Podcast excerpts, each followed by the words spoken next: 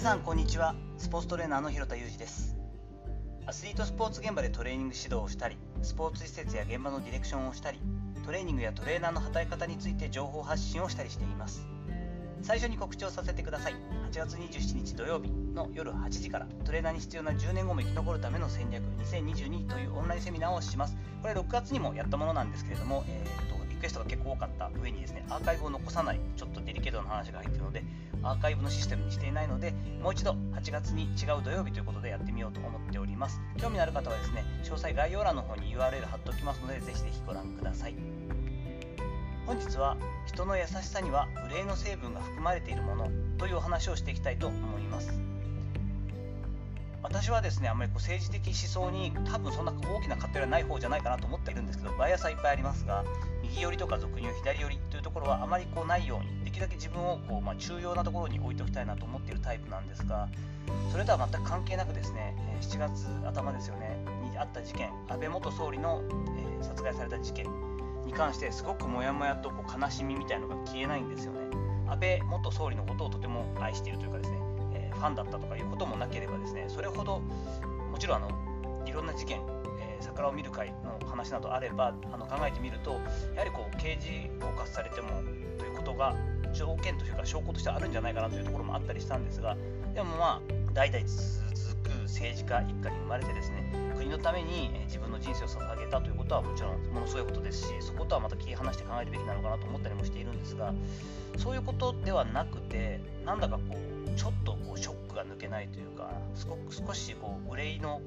感情が消えないというか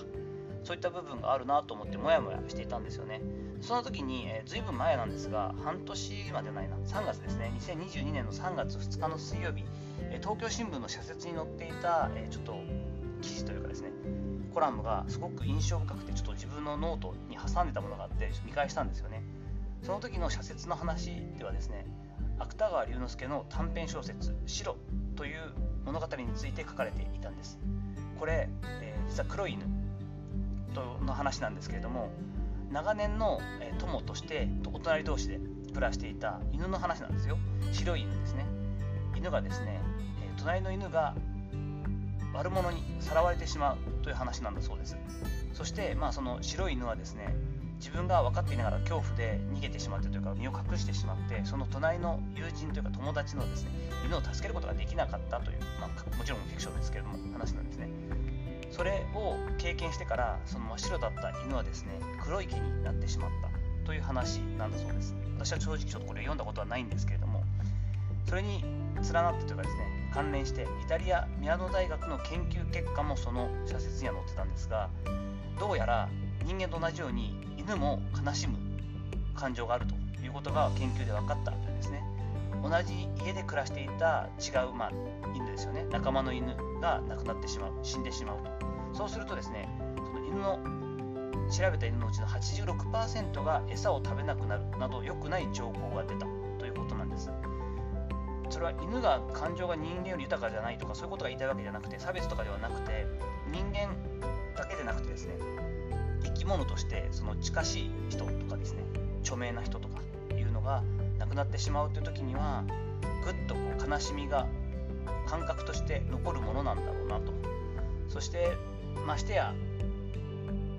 共産主義とかですね社会主義ではないその民主主義というなかなか難しい足並みを揃えていくという民主的に物事を決めていこうということにはすごく労力もそして葛藤も競争も出てくる部分はあると思うんですが民主主義を掲げて、まあ、そのそういう国にしていこうというふうに舵を切った日本。そうすると民主主義を共有する国というのの、まあ、悲劇があるんじゃないかなという話をその社説の中ではしていたんですけれども何て言うんだろうな。自分は自分人は人という生活のそういう国そういう文化のそういう主義のところに比べるとやはりそういった感情を引きずってしまうのもまたある意味日本のいいところというか日本人らしいところというか悪いところじゃ悪い感情ではないのじゃないかなということも感じたりしたんですね。でそこのところでも書いてあったんですが、まあ、優しいという感じってすごくうまくできていて人の憂いと書いて優しいですよね。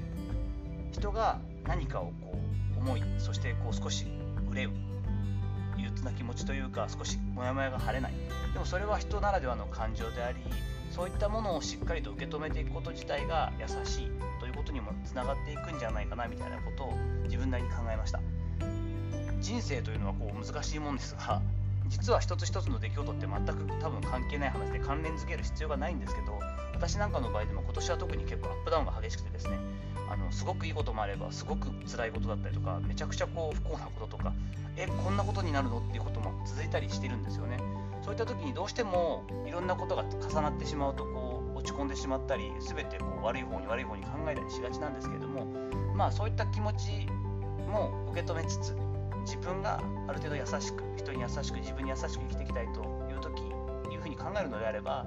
やはりこの憂いの成分というのもしっかりと受け止めてそこを含んでいきながら生きていかないとなかなか本当の意味で人にも優しくなれないし自分も優しい人間にはなれないのかななんてことを考えたり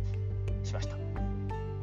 さていかがだったでしょうか？またモヤモヤした話なんですけれどもちょっとねこの人の優しさには憂いの成分が含まれているものというこう捉え方が自分にとってもすごく救いになる考え方だったりしたので今日はそんな話をシェアさせていただきました。